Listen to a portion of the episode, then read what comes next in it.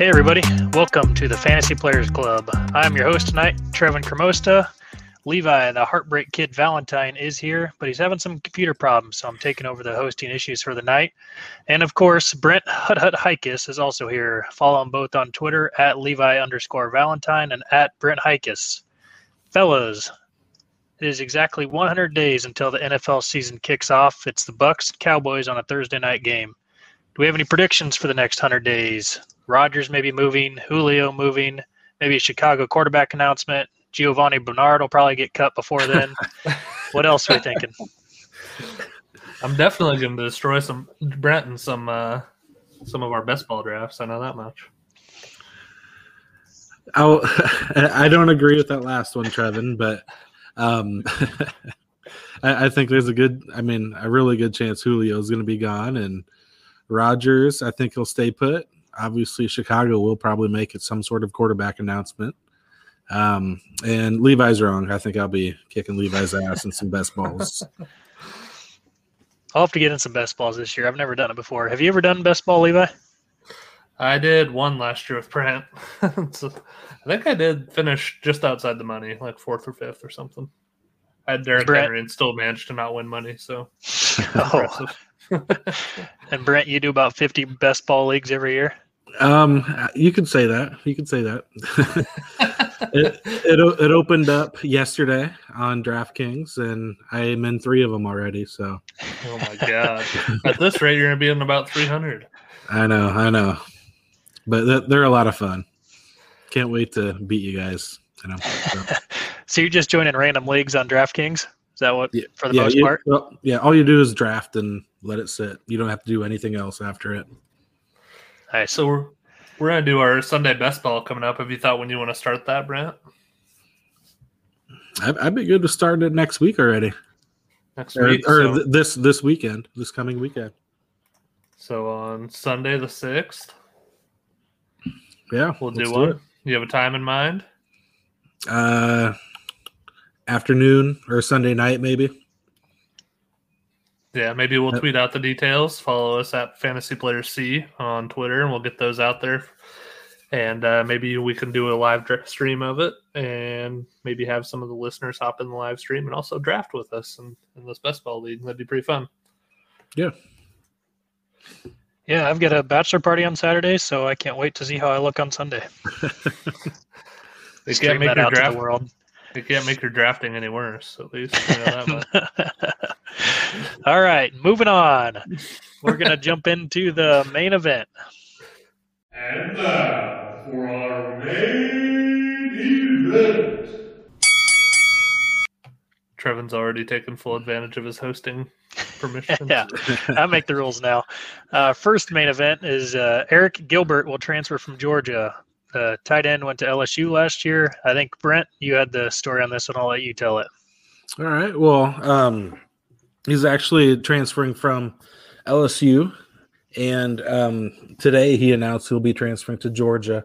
Um, he was the number one tight end and the number six prospect overall in the 2020 ESPN 300. And supposedly later on this month, he'll be joining Georgia to enroll in some classes, some summer classes. Um, he's originally from Marietta, Georgia High School, so he's familiar with with the state already. He started eight games for LSU last year before he ended up opting out of the season. He was their second leading receiver with 35 catches and 368 receiving yards with two touchdowns. Um, he actually committed to Florida on January 31st, but he changed his mind about a month later. Um, what I find pretty interesting from this that I mean, according to for, for, the fantasy perspective out of this, is that he told 27 Sports today that he plans to play wide receiver at Georgia. So um, we all know that Georgia's wide receiver star, George Pickens, tore his ACL in his right knee during spring practice. So um, there's definitely an opening there um, at, at wide receiver. And Gilbert, he's he's the type of tight end that, like a Darren Waller, he can basically basically a receiver playing tight end, but doesn't really line up to block anybody. Um, so that's what's really interesting from this. Um, obviously, George is getting a stud, um, but him actually calling himself a wide receiver might end up I mean, that might be his main position from now on. So if if he enters the NFL as a receiver, that could change a lot of everybody's perspective on him. What do you guys think about this? It'll be really interesting to see if they actually classify him as a wide receiver once he does declare for the NFL draft and Mhm. how that pans out for the next, at least this season, I guess, at Georgia, if not the next couple of years. Uh, I didn't anticipate that as part of this thing. I, I thought it was likely he would end up at Georgia because, like you mentioned, Brent, that is his home state. Obviously, he could probably go just about anywhere with his Yeah. talent. So, uh, the Florida thing never really made a lot of sense to me. I guess I don't know where Marietta is and how far Gainesville is fr- from there compared to Athens, but uh, I think it's a great landing spot for him. He's going to have a significant role in that offense, I think, especially if he does make that transition to wide receiver. He can probably do some of the things Pickens does did for them in that offense and step right into significant amount of playing time on day one. You mentioned, he was the second uh, leading receiver for LSU last year. Brent, uh, really impressive from the time he stepped on the field, and he opted out early, so it's not like he even played in all their games and still managed to do that as a true freshman as a tight end. Uh, and you touched a little bit on a little bit on how he was viewed coming out of high school. Brent, the number one tight end on twenty four seven Sports of all time. Uh, so incredible profile. Showed us everything we wanted to see on the field last year. Some questions about his talent, or not his talent, his off the field stuff and his academics, I guess, going forward as part of this transfer thing. I think those were some of the questions that were out there.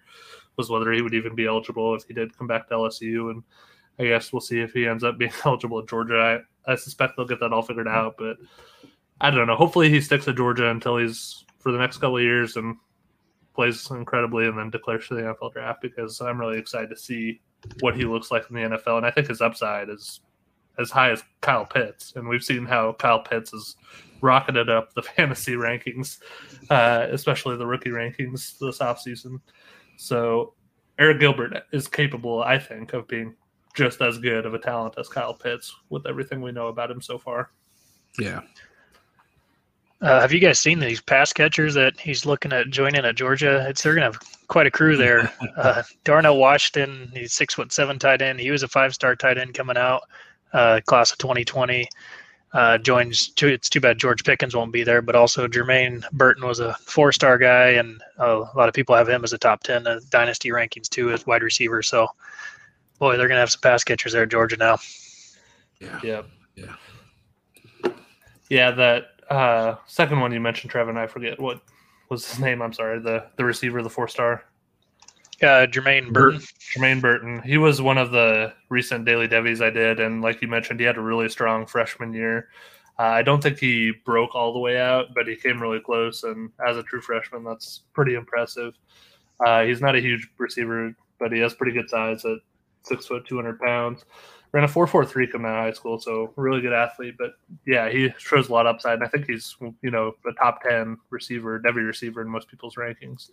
So yeah, stepping in right alongside them. Darnell Washington's kind of a weird one. I think there's some hesitancy around him in a lot of the Devy circles I've seen because he's six seven and 260 mm-hmm. pounds.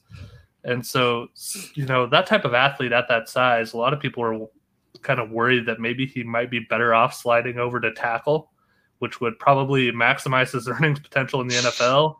And uh, if he's able to do that successfully, uh, potentially get him drafted higher as well. So that'll be interesting to monitor over the next couple years. Just kind of a unique situation with him. And right now he is a tight end, but there is a chance that with as big as he is, he could change positions and try to become a tackle. Yeah, That's, uh, I was just looking at Darnell Washington. I, I remember him from last year when he was a high schooler. My gosh, look at his pictures from last year. Yeah. He he is oh my goodness. I, and then even seeing him this year on the football field, I- I think he was number zero. Um, oh man, he, he it, that's that's that's a pretty cool. We talked about numbers, like football numbers, a couple weeks ago, or maybe a month or two ago. Um, that that was pretty cool to see a big, huge tight end like that, number zero, and and he he did come on late last year, and I read a little something about him today because um, Gilbert transferred there, and I knew they had Washington, and I knew they had a another guy. I think his name is Bowers. Um, he's one of the top tight ends from this year's class. Um, so Georgia has some freaks at tight end. Um, but Washington, um, they said that he rarely ever blocked anybody in high school, but he came to Georgia and he was actually really good blocker. I mean, it's I'm sure it's probably pretty easy being six foot seven, 260 pounds, and can run that fast. But oh man, that I mean, Daniels has some good targets this year. It's going to be fun to to watch that. Yeah. That kind of athlete with that size, I mean, there is a chance he could become a really good tackle if he likes Yeah. blocking and if he wants to potentially pursue that as an option for the NFL. I, I don't think it's as crazy as it kind of seems on the surface. Yeah, it'd be pretty funny to have your Devy tight end all of a sudden switch to a tackle. really limit your options then. Um, I was also going to say Jermaine Burton uh, from Calabasas, home of a lot of famous Husker players. So we got a lot of ties there. Former Huskers mostly. Yeah, former. now, uh, which one of these dads got angry at you at Twitter, Levi? Oh, Kendall Milton's dad was not happy with me because I quoted 24 7's 40 time for his son instead of some other laser time from a camp that his son was at where he ran like two tenths faster. So I think Mr. Milton should take that up with 24 7. really, I, I did not see that. That's that's kind of cool. Yeah, his Twitter handle is Father of Ballers if you're looking for him. I will have to check it out. I hope he does- listens to this. he looks like a very strong man, and I think in his Twitter bio he has that he's retired Air Force. So I have no doubt that he would snap me like a twig if if he wanted to. You'll change the 40 time to whatever he wants. yeah, he ran a three nine. Sir. yeah, that's good on your part, I think. Yeah, I just told him thanks for sharing and told him where I got the info. So hopefully that satisfied him, but I don't think it did based on his response to that tweet. so Uh, at least one right. Georgia fan, or at least one Kendall Milton fan, is not a big fan of me and the Daily Devy. I hope he just starts consuming all your content, just being real stocky, stalkery. Yeah, that's the only one he's replied to so far. He didn't stick up for any of the other Georgia players, so I guess I might we'll keep DM up. I might DM your phone number to him. Thanks, I appreciate it. All right, we ready to jump into round two here? Yep. So for round two, I was going to ask. Uh, I'm very new at uh, campus to Canton leagues and also Devy leagues this year, and you guys have a little bit of experience with it. So I wanted to get your uh, pick your brains a little bit so I can beat you in both in these leagues that we're starting. Sounds good. Uh, so we'll we're teach you everything you know, but not everything we know. How about that? perfect. Uh, so what's your strategies going in on drafting college players? How do you value them? I know it's pretty broad. Well, do you how much do you put into the years? Because college, it- the difference between that and dynasty is dynasties a lot more years you hope than you're looking at for any of these Devy or campus scan leagues. yeah, I'll start, Brent. Uh, our Yeah. Devy League, the only one I'm in is one Brent started in. The draft every year is combined rookie, Devy, and free agent.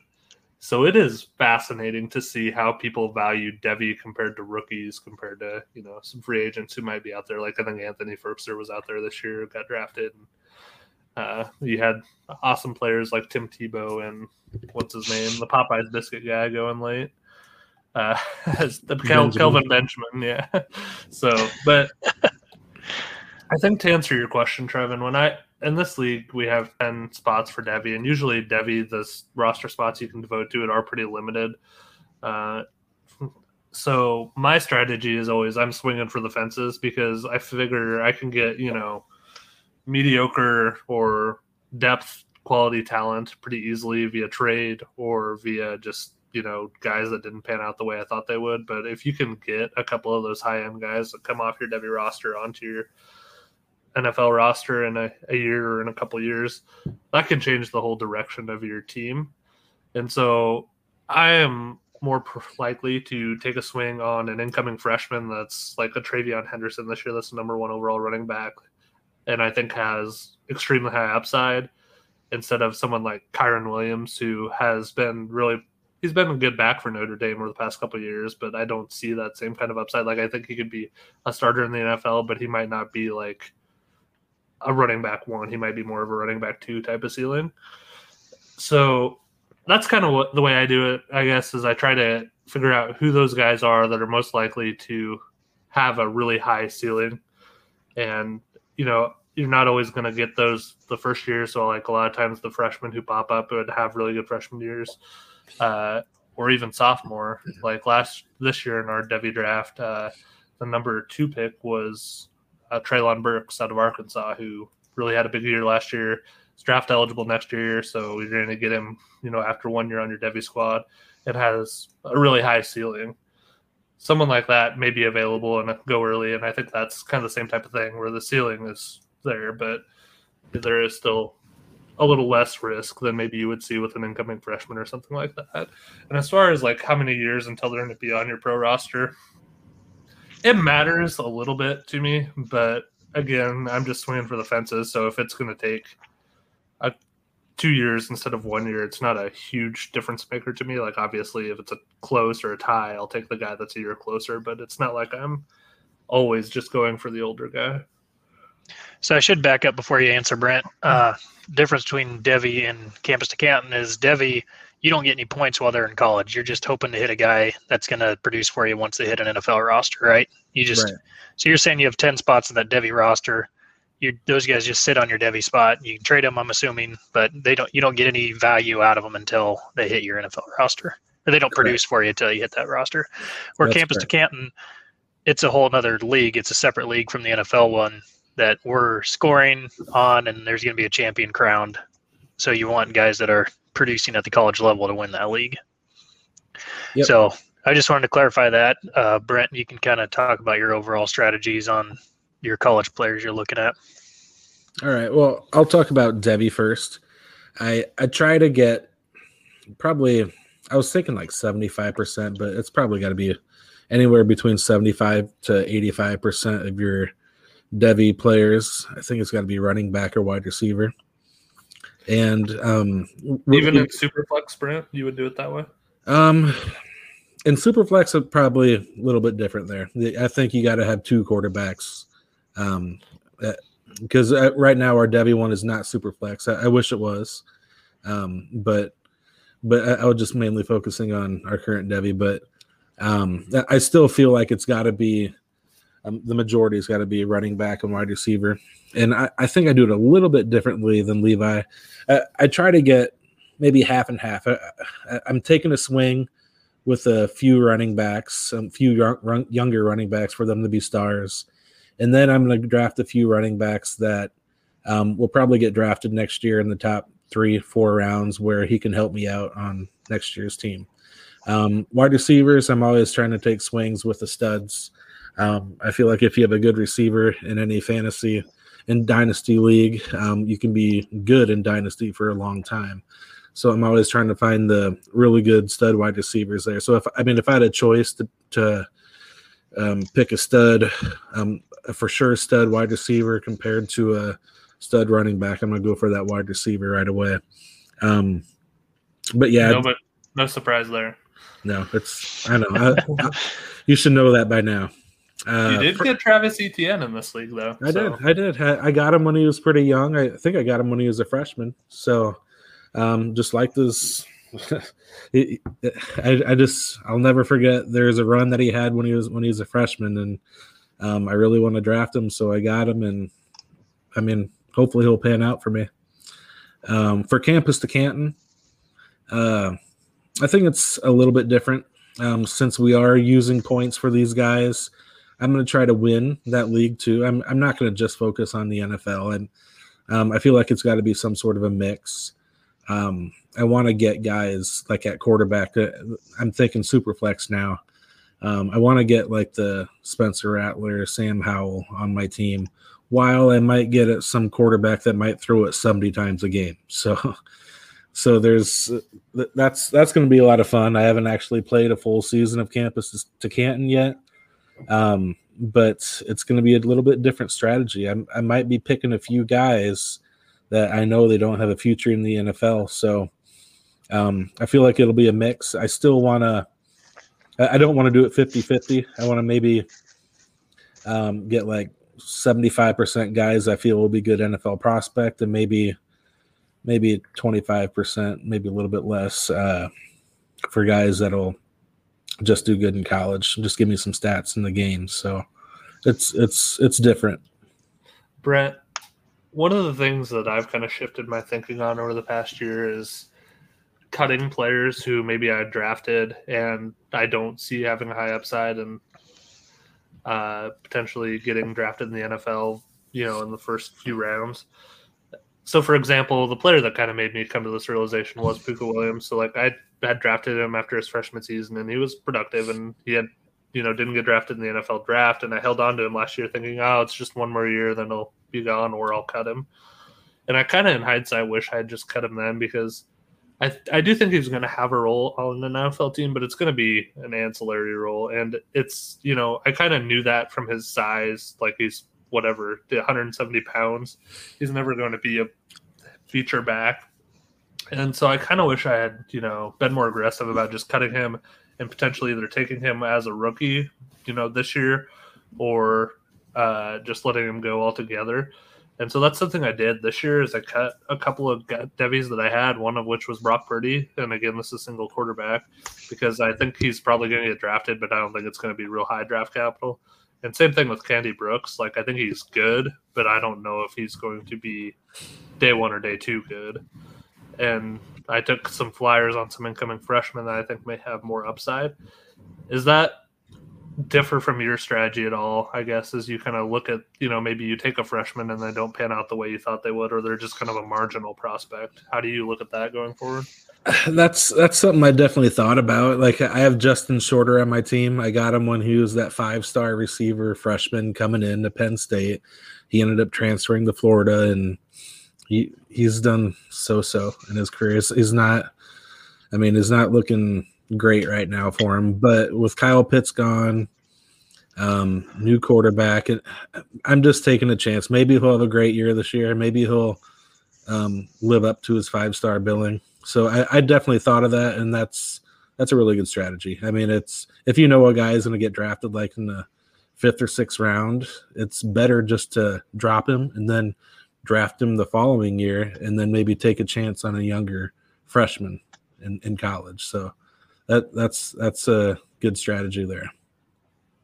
Yeah, since you only get so many lottery tickets, it seems mm-hmm. like it might be worthwhile to try to hit on those more often rather than hope you know looking at one that's kind of marginal and then isn't likely to gain much value over the next year. Yeah, it's it's like it's like buying a, a lottery ticket. You don't know if you're going to win, but you have a good chance to win a million dollars when you know you have a dollar winner in your hand. So exactly. you just might throw that dollar away and just go for the million. I get yeah. it. Yep. Now that's going to be a little different than a campus to Canton league where you have 35 roster spots. I'm thinking we have on ours, and these guys are producing in college. So that was going to be my question on value. A guy like Pooka Williams, you're probably going to hang on to him because he's probably going to keep producing in a regular year. I know COVID cut it short last year, but they're probably going to put up big numbers in college. So, how are you guys thinking you're going to value uh, players that are going to produce big numbers in college versus your NFL prospects later on? Um, just for an example, you're looking at a quarterback, Mississippi State quarterback, whoever ends up going to be the starter is probably going to put up huge numbers. But uh, these first couple of guys that go through Leach's system probably aren't going to be NFL prospects. So, what are you guys thinking on that front for valuing trying to win the camp, the camp the campus league versus your future NFL stars? That's that's a good question. Um, Mississippi State quarterback, I I can't tell you who he is right now, um, but he's definitely on my radar. He's, he's I mean, he plays for Mike Leach. I mean, I mean, I, KJ Costello, Brett. No, he was last year's. Yeah, it's kind of open this year from what I saw, and I was I wasn't saying a specific one. I just know with Leach's offense, yeah. they're gonna the quarterback's gonna put up numbers. Yeah, um, but um, a guy like that will be on my radar, but I'm not gonna I'm not gonna draft him early. I, there's probably about um, ten other, maybe maybe more, maybe fifteen other quarterbacks that I'd rather have instead of someone like that. To me, as a novice, though, a quarterback like that's going to really help you win a campus, the campus league. I agree, Uh, but but a guy like Spencer Rattler will put up some nice numbers too. Sure, sure. I wasn't saying draft him over Spencer Rattler, but Yeah, yeah, when you get to those NFL's prospect ranges where they might not be putting up big campus numbers right now, maybe if you're looking to win it, you take somebody like that. That's Yeah. what I think is going to be fascinating about this draft is you have the players at the top in the first few rounds who are going to be really good NFL prospects and are going to put up monster numbers in college, like your Spencer Rattler, your Sam Howell, your Bijan Robinson, like all of your Kayshon Boutte, all those types of players are going to go early. And then you're going to get down at a certain point, it's going to be like players who are going to put up really big numbers in college, like the Mississippi State quarterback, whoever that ends up being but probably don't have much of an NFL future. Or you have someone like Caleb Williams at Oklahoma, who is highly touted incoming freshman. He's not going to play at all this year behind Spencer, unless Spencer Rattler gets hurt.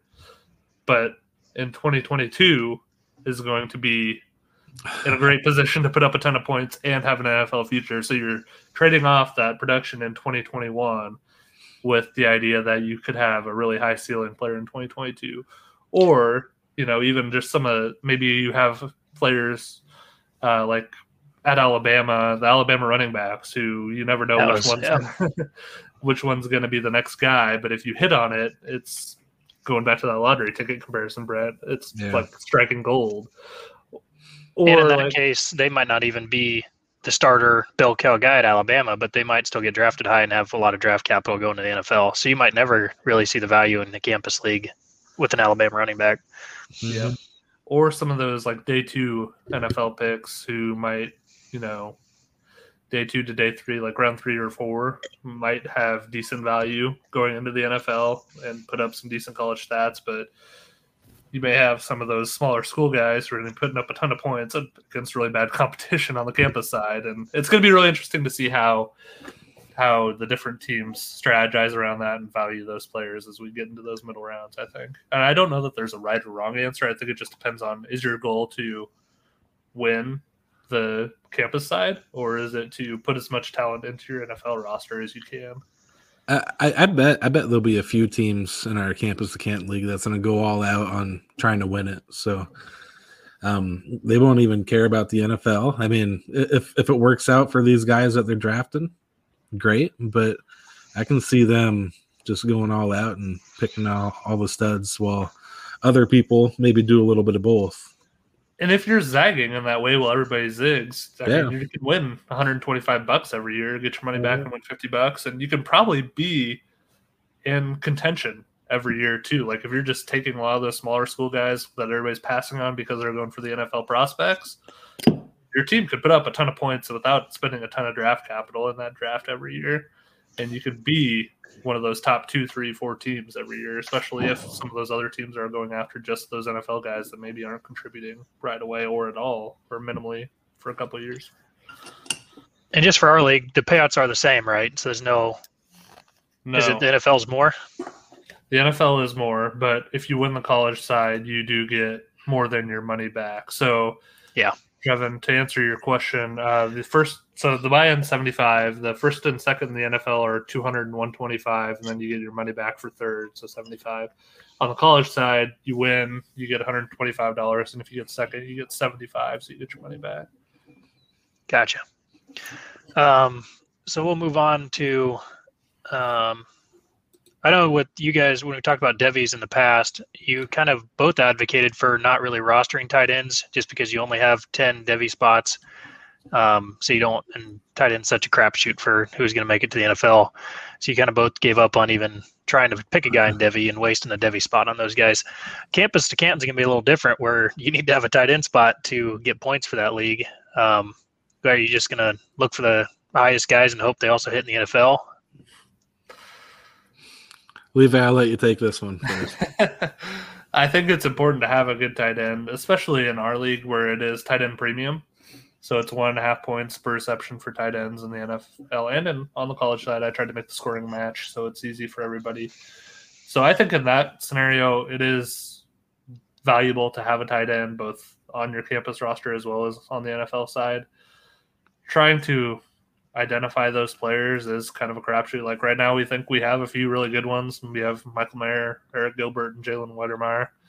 Uh, you know, it's kind of the top three that look really good, but it's just, I don't know, like trying to project those into the NFL. You know, we thought David Njoku was this incredible prospect coming out of Miami. Like he was probably the most hyped prospect, kind of similar to Kyle Pitts when he came out, and he just hasn't panned out in the NFL. So it's just like I think in Campus Canton you have to spend some draft capital on it, but I don't. It I it's hard to bank on unless you're getting one of those couple of prospects that we all think have both a college and the NFL upside. It's hard to really project it. I think. I think with what we've seen from Kyle Pitts this past year, um, I'm leaning towards we were wrong last year. um, but I, am still not there. I, I, I got to see Pitts um, at Atlanta um, for a year, see what he does, see if he can prove us wrong. Um, but it was very tempting in the draft this year to pick.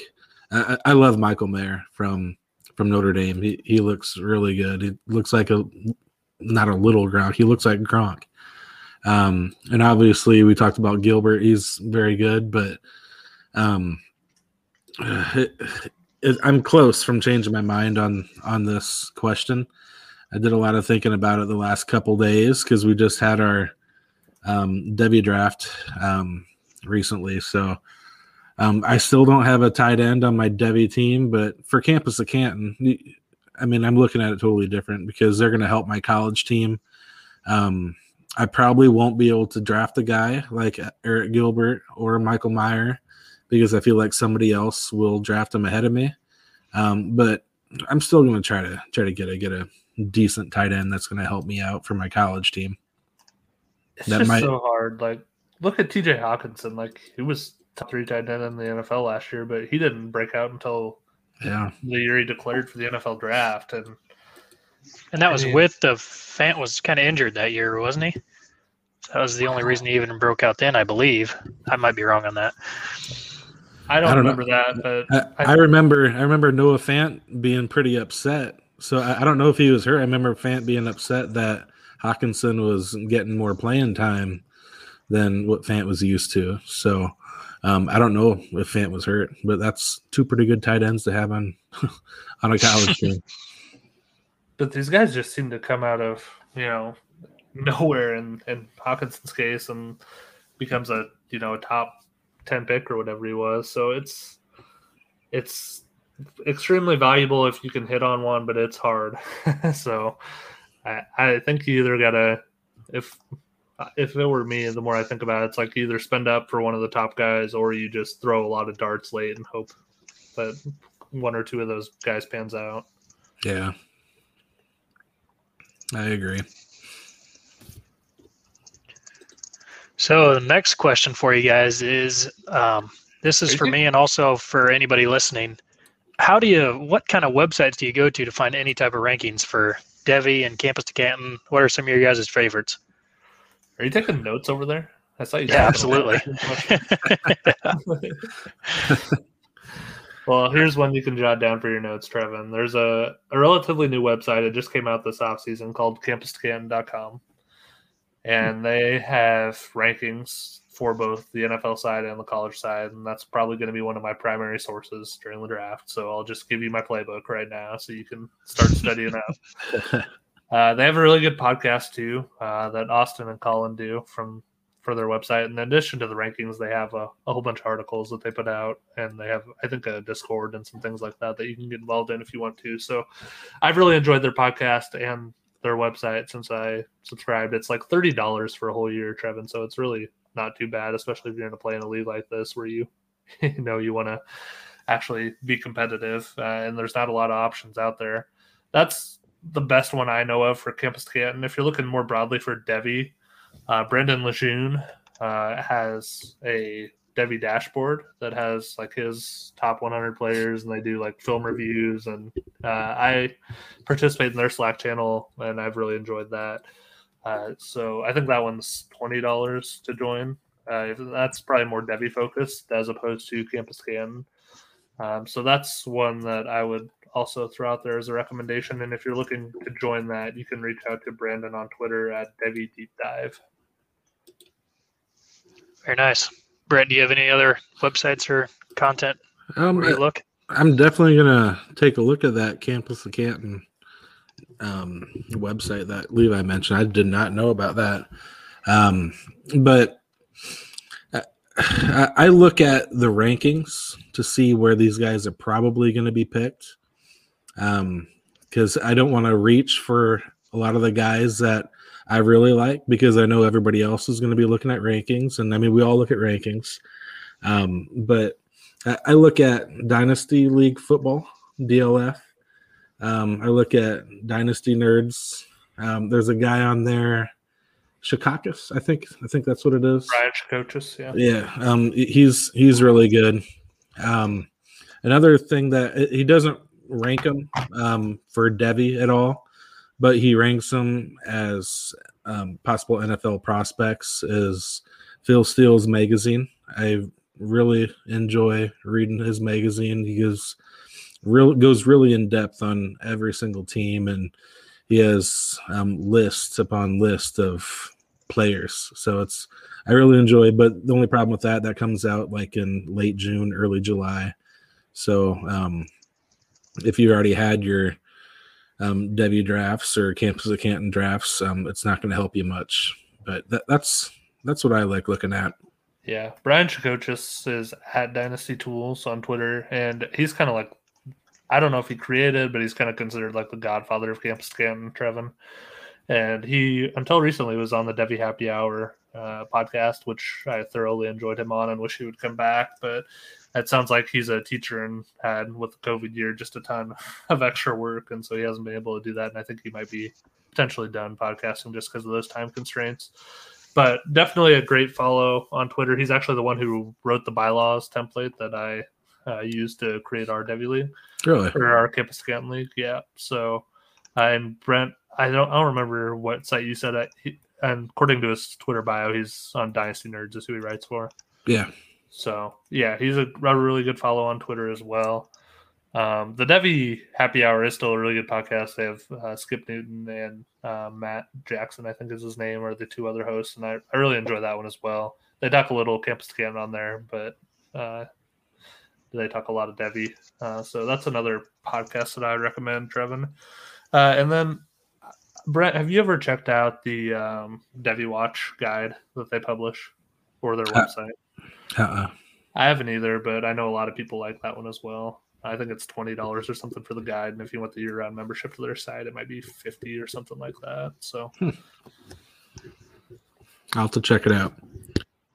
Now, I did just uh, wanted to go through the tight end rankings on 24/7 Sports for some of the older tight end class. We're just saying now it's kind of a crapshoot. Uh, 2018, Brevin Jordan was the number one tight end who what did get drafted this year um, was number three kind of overall in fantasy for dynasty leagues. Jeremy Ruckert at Ohio State was the second tight end. He he's still pretty high on campus to Canton rankings right now. Uh, Luke Ford, who went to Georgia at the time, has transferred to Illinois. Uh, Zach Kuntz, who uh, was are you sure that's how it's pronounced?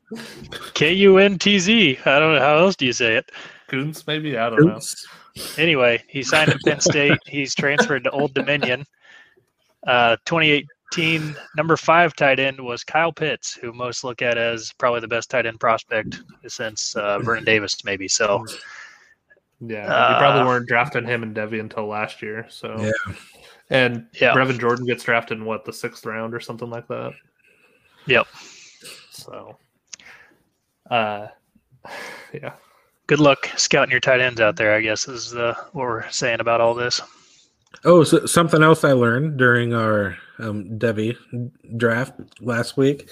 Um, you remember my tight end, Grant Calcaterra from Oklahoma, Who retired? who retired. I guess he came back, came out of retirement, and, Yep. and ended up transferring to Auburn.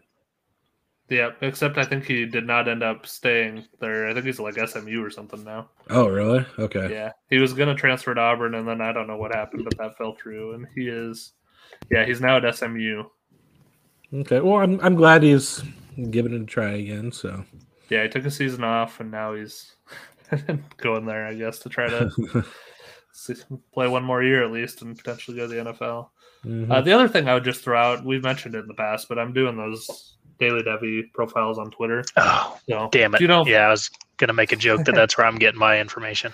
if you don't follow me, they are. I think there's some valuable information there. Mhm. Uh, at Levi underscore Valentine, uh, and then at the end of the off season, I'll publish uh, just probably like a PDF or something with all of them in there, so anybody who wants can flip through them throughout the year. Uh, and Trevin, I do look at twenty four seven sports a little bit, like especially for incoming freshmen for Devy. You know, that's not a bad place to start. When they have all the verified testing results, they have obviously the composite rankings, and I mean, you can you know, listen to some of those podcasts and they'll talk about film or whatever and who they like a little bit better and go watch some of their film yourself. It's kind of hard to hard to scout film for high school kids if you don't know, really know what you're looking for and the level of competition and all that's always kind of a big question mark for me. But you can at least take a look and see if there's anything that sticks out to you.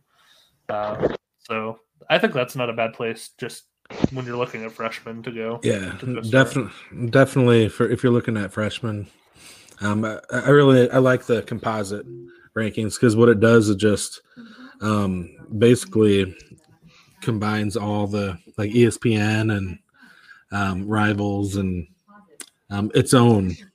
It has its own rankings. Is, my, is that my Alexa talking? Sorry. She wants to so. chime in here on 24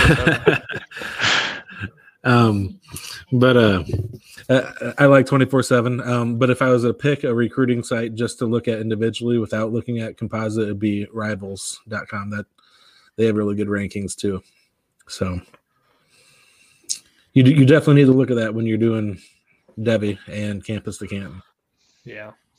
And the other thing you want to do is do your research. Uh, Lovasea Carroll, I think was his last name this year. It's an incoming freshman who was recruited as a running back to Georgia, I believe, and he has switched to linebacker. so probably not going to help you a lot in your Devy leagues if you're taking somebody like that. And I think Brent, there was also a player who got taken in our draft this year who I think switched from wide receiver to tight end. Uh, G, G, G, Yes. Gee Scott from Ohio Yes. State. Uh, I don't know if the person who realized that, who drafted him, realized that because they listed him as receiver when they selected him in our chat. so you gotta keep an eye on some of those things uh, a little more in college than maybe you would in the NFL. yes yes Big- there's there's been plenty of times where like oh i like that guy and then all of a sudden i do a quick twitter search um he's either i mean like a bad injury or he got kicked off the team or suspended and then so there's there's things you gotta look at because you could be looking at rankings from like two months ago and a lot a lot has changed in two months so yeah I always do a quick google search or a twitter search of that guy's name before you actually make the pick Definitely. Yeah, Lovasea Carroll was uh, the number eight running back in the class, and he's switching to defense. It looks like he might be a defensive back. I, I don't know if he's playing linebacker or DB, but either way, he's not helping you unless you're in a IDP league at this point.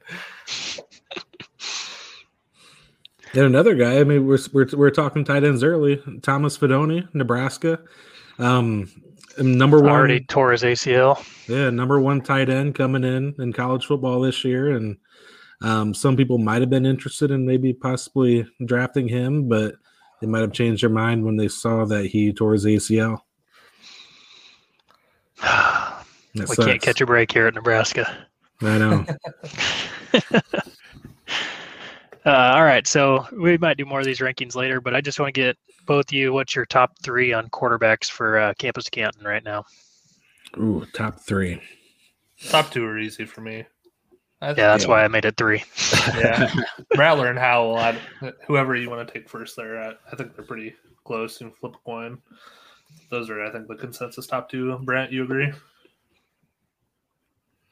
Yeah, yeah, I agree. Um, I, I like I like Rattler number one, and then Howell very close at number two. And this is campus to Canton, you're asking, Trevin? Yep. For me, then, I think you can make an argument for two players at three for me, and it's between DJ Uiagalelei and Bryce Young. And uh, we've seen a little bit from DJU already, and with I have a little more confidence, you know, that he's going to be the starter and perform at a high level. I, I really think Bryce Young is too, but we haven't seen it on the field really yet. So just for me, that would probably be the, the tiebreaker. And, uh, you know, I guess they both are sophomores. So yeah, the tiebreaker for me would just be that we saw a little more of a sample from DJU last year than, than Bryce Young. Yeah, the third one's tough. Did you? You did a nice job pronouncing his name, Levi. That's, I- that's that's very good. I'm proud of you. I'm trying to Um, get better at that.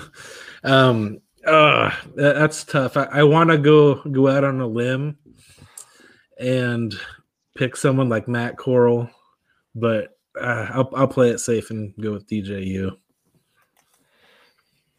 Trevin, if you've as you've done your preliminary research, any hot takes you want to drop on us here? No. I, I don't know enough to even act like I do here, but I would just DJ you. I'm just saying you, like Brent did there, and uh, we'll go him just because we did see him some last year. He looks to be uh, the next good quarterback at Clemson. But he big did boy. lose. He did lose in his start though. Never mind, he's off my board.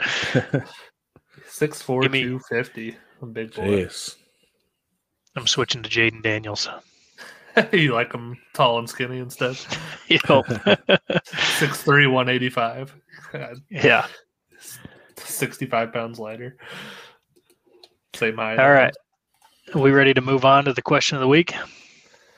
Yeah. I think so. All right. So I came up with the question of the week today. Um, it's kind of a rabbit hole I've fallen down a couple times. I want to give you guys um, some NFL players, and you tell me or guess what their real God given name is. How's that sound? Sounds great. All right. We're going to start because he's in the news. Let's go with Julio Jones' real name.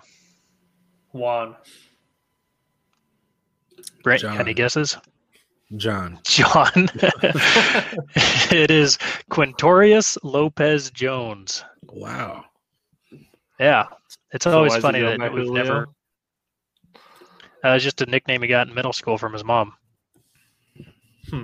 And he, uh, so then he started going by Julio. Of course, all the recruiting services would say list him as Julio. So, and in high school at track meets, he'd go by Quintorris. That way, it would avoid some attention when his name was looking like he's going to run at a track meet. Oh yeah, I'm sure nobody knew who he was. Yeah. Poor freak out there running faster than all the other kids. Big dreadlocks. that guy, that Quintorris guy, kind of looks like that Julio going to play football at Alabama next year. From the same school. All right, we got some uh, AJs here. AJ Brown. You guys know what that is? Arthur Juan. Arthur Juan. Um, That's Correct. Correct. Arthur you're Juan. right. Yep. Wow. How about AJ Green? Wait, who'd you say last? AJ, AJ Brown. Oh, okay. That's why I knew that one. Okay. I, I thought you meant AJ Brown. Um, It was AJ Brown. or uh, AJ Green. AJ Green. AJ Green's name is Alex James. I've heard this one before, but I can't remember it. So I'll go The Antonio. Bengals. Go ahead. Go ahead. The Bengals Twitter account does like using this when he does something good, so it is out there a little bit. But it's Adriel Jeremiah Green, hmm. Oof. another AJ, AJ Dillon. Damn. I'll just tell you, you're not going to get this one. Aldriers Jamal William Dillon Jr. Wow. Algiers, A L G I E R S. C. I don't even know who this is. We're gonna skip him. Uh, C. D. Lamb. I don't know this one. I should. I. Cedric So- Daniel. It's not even abbreviated. He spells it out. C E D. Yeah, yeah. It's Cedarian. Sedarian Lamb. I can see why they call him CD. Um, we're getting. There's a lot of people that go by their middle names, but Chris Godwin. What's his? So uh, Christopher is his middle name. It's a common name. It's not a wild one here. George. Frank. Rod. Rod. Rod. Rod Godwin. that guy he- sounds 50 years old. Rod God would be an awesome nickname. Though. He could Yeah. totally go now we're getting to there's That's quite a, porn few Name, I'm pretty sure. there's quite a few that use the initials their first initial then J for junior. So that's a hint for this DJ Moore. Daniel. Junior. Dante. Denniston Moore Jr. Have you guys heard Dak Prescott's before? Well, I know Dak short for Dakota, but Yeah, that's his middle name. um, I don't know his first name. Edward. Rain. R A Y N E. I had heard that one. How about uh Deebo Samuel? I'll just list it here for you guys. Aren't you? Deebo Samuel is Tyshun Ra- Raquan Samuel. Uh, another junior is DJ Chark. He has Chark Jr. on the back of his jersey, so Yep, but that's what the J is from. Dennis. Daryl. Daryl's correct. Daryl Hey! Vermont Chark Jr. nice. I think I'm, I'm winning sure- this competition. I, I feel like we need to go by their real names whenever we talk about them. So, like whenever, whenever Daryl Chark has a good game this year, we gotta give him some credit there. I'm sure you've heard of DK Metcalf before. DeKaylin. Yeah, DeKaylin Zecharius Metcalf. How about Drew Lock? Andrew. That's middle name though. Oh man, I Another middle name guy. Ryan. I've heard this one too. I can't remember. Paul. Paul Andrew Lock. Paul Lock. That name sucks. Might be worse player than Drew Lock.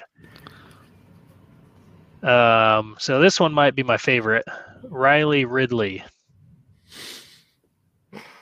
you told us we'd never guess this one, so I'm not even gonna try. You know who his brother is, right? Yeah, Calvin Got any guesses on Riley's name? Hobbs. No, I, I don't know. It's also Calvin. They're both named Calvin Ridley. His, he goes by his middle name though. Calvin Ridley. Calvin Riley Ridley. like Calvin. George The Foreman Falcons. family or what? Yeah, the Falcons receiver. His middle name is Oren, so he goes by Calvin Ridley. You should. Yeah. Sure. You're you know the George Yeah. or Foreman thing, don't you, Brent? Mm-mm. I'll look it up here. Trevin, do you got any more? Yeah, we're getting to. Do you want to hear my favorite one now?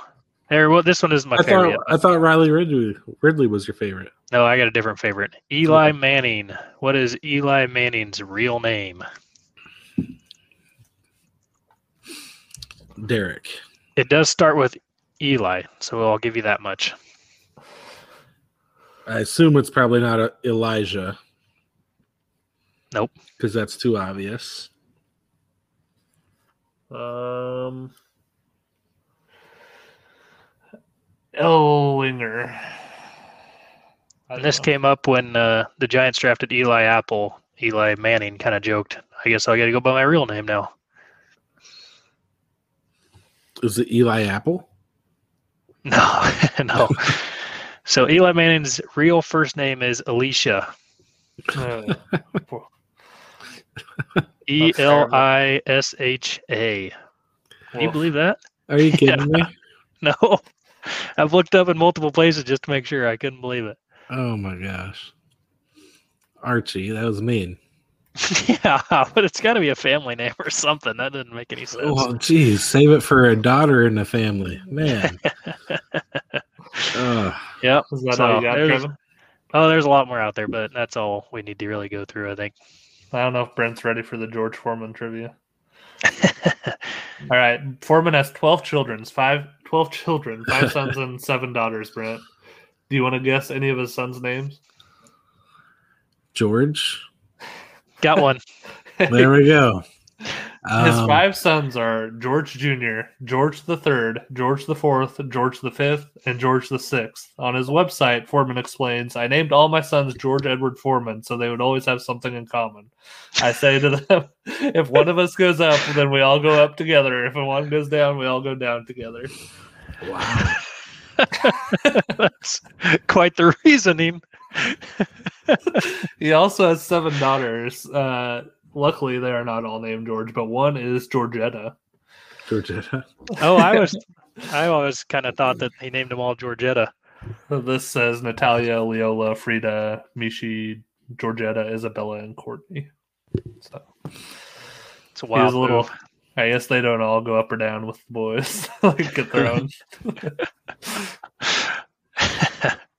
That's crazy. You're crazy for that one, George. All right, guys. Do we want to jump into the beer check for the week? Hmm, Let's do it. Yep. So I have got a Shiner Brewing. They do pretty cool variety packs. They're one of the few breweries that do six pack variety packs. And I got the Texas Heat Wave. And this one is one of the three were uh, Berliner Weisse. And it's a German style sour ale. So pretty good summer beers from Shiner. Nice. Did you rate it? Uh, I'm not a big sour guy, and this one's pretty good. We'll go 6.8. Brent, you go next. All right. I got Wicked Spark IPA. from- Oh, I thought you were just doing Coors again. Nope, I, I did have a couple Coors, but I I saved this for I haven't took, taken a drink of this, so this will be um a true true rating here from Bottle Rocket Brewing from Seward, Nebraska. Um, kind of a cool cover. It's got um a little rattlesnake on on the on the can. Um, but- like it's a record. Not cover, but you know what I mean. Label. Yeah. Yes, I- label. I like that better. I had to uh, shame Brent into this for the listeners. He was drinking a Coors when we got on, and I said, "You drinking something else this week?" So he went and grabbed this. So let's hear it, Brent. What's the rating? It is not too bad. I'll give it a seven six. Nice. Very nice. I have uh, Samuel Adams Summer Ale. This is a new one for me. Uh, I was in the variety pack from Costco that they had Samuel Adams, so their summer variety pack. Uh, it's a citrus wheat ale. First time ever having it.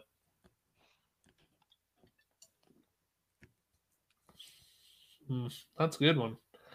I'll go seven three. That's a good uh, hanging out on the deck, having some friends over beer, The mowing the lawn. mowing the lawn. My favorite beers. Before we go, we had a couple comments. Alex Johnson thinks we ought to stream on Twitch. I don't know how many fans we have on Twitch, but we could give it a shot. would Would he rather watch us on Twitch? I guess he's watching on Facebook right now. He also said, "I know this is off topic, but how about the NBA playoffs and not the crazy fans? The Bucks and Nets should be a hell of a series. Huge fan here. I recommend mustaches for the panel." Your reaction to that, fellas? he thinks we need to have mustaches. Is that his suggestion? It sounds like it. Oh, all right. I No, I'm a maybe big fan one of later on.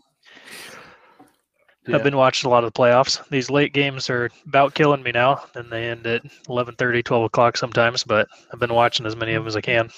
Yeah, maybe we can talk about that a little more later. Yeah. I just hope my large adult son wins the title. Don't we all? Yep. Who's your large adult son? Jokic. Oh, okay. He's, he's, he's pretty good. Yeah, I love him. All right, guys. We got anything else before I wrap it up this week? Uh, if you're not in the Devy League yet, go join one or Campus Canton. They're a lot of fun. They definitely make you a better Dynasty player, and uh, they're uh, give you a good reason to at least box score watch college, if not actually watch more games. Yeah, excited to get this one started. All right, guys. Thank you for being a part of the Fantasy Players Club this week. Uh, we're going to stay at Tuesday night. So, uh, on behalf of the Heartbreak Kid and Hut Hut, uh, this is Trevin Kramosta signing off and wishing you a great week. See ya.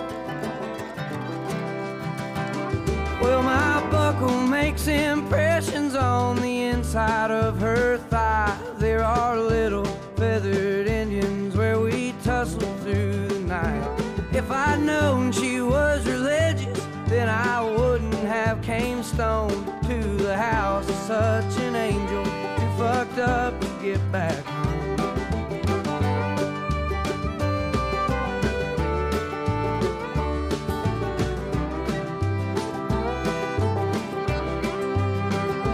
Looking over West Virginia, smoking spirits on the roof, she asked, Ain't anybody told you that them things are bad for you?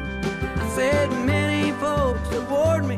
There's been several people try, but up till now, there ain't been nothing that I couldn't leave behind. Hold me close, my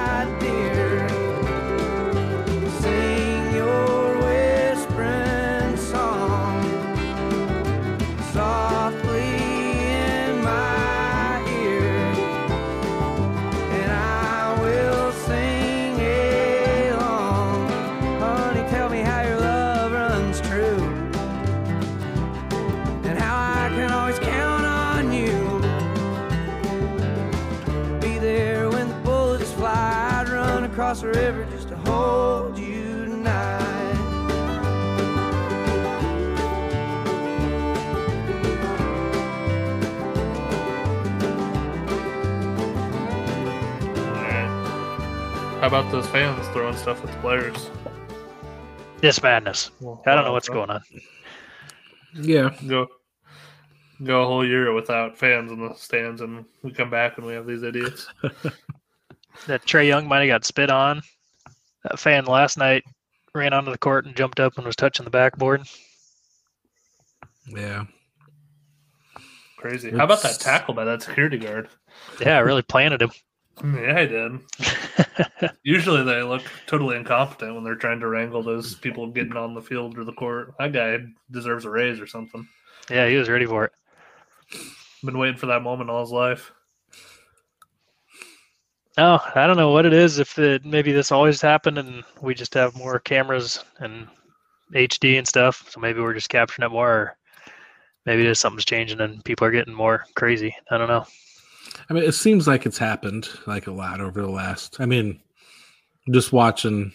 I mean, not just in the NBA though, but I mean, if you remember, like Nebraska playing Colorado, um, way back in the in the nineties, um, there was stuff getting thrown around on the field all the time at the players. Um, I don't know. It's it's. I mean, definitely bonehead fans. I agree. Uh, do I think like these players should be banned from NBA games? Or not Fans, player fans? do I think the, do I think these fans should be banned?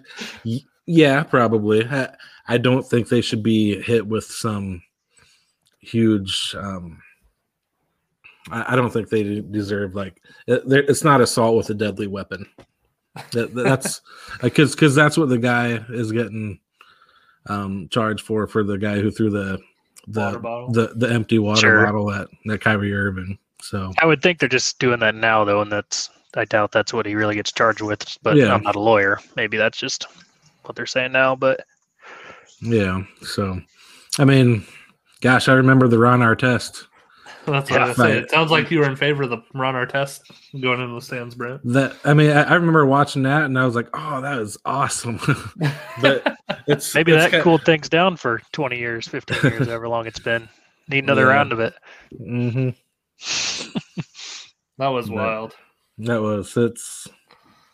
I mean, that, I just watched that on YouTube. I, I think probably watched it over the past year, but um, that's that's pretty cool. Just, I mean, I, I just remember watching it. It was just Pretty amazing. cool. I mean, it, it was. I mean, I'm I was a I was young at the time. I Was that like, oh, Stephen Jackson that was taking that huge wind up Stephen- swing and happened Stephen to Jackson. split slip before he made connection? Um, him or Jermaine O'Neal did that. He was going to kill that guy. yeah. Yeah, Can you imagine um, if they just picked up one of those people up and slammed him like on those Yeah. s- seats or on that cement? I don't I don't know if you guys um I think it's on Showtime, but Ron Artest has a pretty good documentary on I think it's on Showtime. It's definitely worth watching. Nice. I'm surprised we haven't seen that happen more often, honestly. With some I of mean, the crap if- they have to put up with. I wonder if like Russell Westbrook after that guy threw the popcorn on him um if there wasn't anybody behind him, I wonder if he would have ran up there and did something. Yeah. Football, it's always great when the players tackle them or they just smoke them. Yeah. Oh, yeah, when a guy goes on the field. Yeah. What's the worst thing you guys have done at a sporting event? I'm never close enough for it to matter, so mostly just yell. Probably just drank. I don't know. Drink drink alcohol. That's about it. Other than Husker football, though, and basketball, I guess to some degree in college, I was never really that. I mean, it was still pretty tame, but you know, nothing egregious. I've been pretty crazy at Saltdogs games before in my younger years. Some big, huge Saltdogs fan, huh? Well, I like to drink the dollar beers there and then really give it to the opposing players. Did you throw any popcorn kernels at him? No, no, I never threw anything, but everybody in the stadium, I'm sure, heard me. Would you do you want to repeat what you said?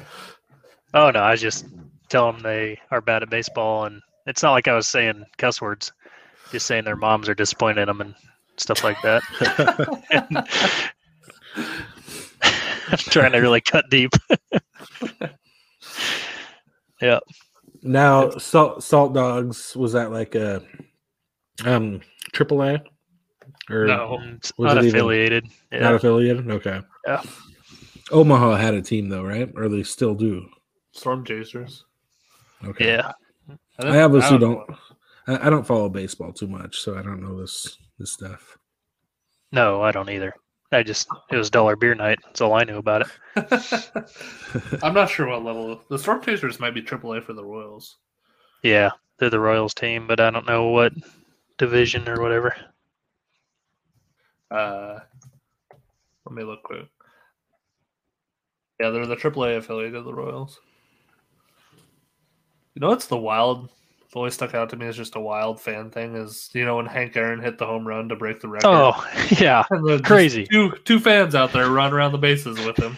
yeah. It's every time I see it, I don't believe it. I'm like, that's got to be a player, another player, right? No, it's just Yeah. two fans that ran out on the field and ran What the bases with him. Nobody Speaking of stopped that, him. what Yeah. about what about Phil Mickelson l- last weekend, or was that two weekends ago? I mean that that got kind of got a, got out of hand with the fans. Did you guys What see hap- that? I didn't watch what happened. Well, um, on the final hole, there was just fans following him like way too close. The security, um, they lost control of the crowd big time. Yeah, they- they're just like walking next to Phil Mickelson. Uh-huh. All the way up the, the final hole. What's crazy about the Hank Aaron thing to me is just at that time, I think he was getting a lot of like threats and probably death Yeah. threats, especially Yeah. like racial, racially motivated, just given the era and the fact that he was a black man breaking a, a white man's record and all that stuff. And still, like, two Two white white- fans were able to Yeah. run onto the field and get right up next to him and could have done anything. Like, They're just giving him high fives. As he's like he just broke the record. It's going to be the video of all time, and it's always says these just two white random fans running next to him. Yeah. Thank God it went that nuts. way, but man, it could have been terrible. That's crazy. I think that's the ultimate, like that's the one I always think of when well that and the Artest thing, or with like the ultimate fan, like fans in sports. The moments I always think of when fans are on the field, or you know, the players and fans interacting. I really can't think of uh, anything that compares to the Hank Aaron one off the top of my head. There's the Stanford Cal, the band is on the field thing, but that's a little different. Sure, yeah. yeah. I guess they're at least school affiliated though. Yeah, and they thought the game was Yeah. over. It wasn't like they just ran out there just Yeah. to be on the field. The man is on the field. He's gonna score. Just runs over that tuba player. yeah.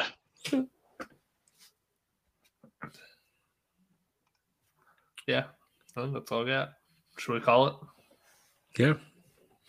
Yeah, I was trying to think of some more fan interactions one, but I can't. I couldn't think I of couldn't anything. think of any more any anything that stuck out to me. Yep, that's all I got. Does anything happen at any Nebraska games over the years? Just the stuff you referred to in Colorado, but it's not like that's a specific incident that's real famous.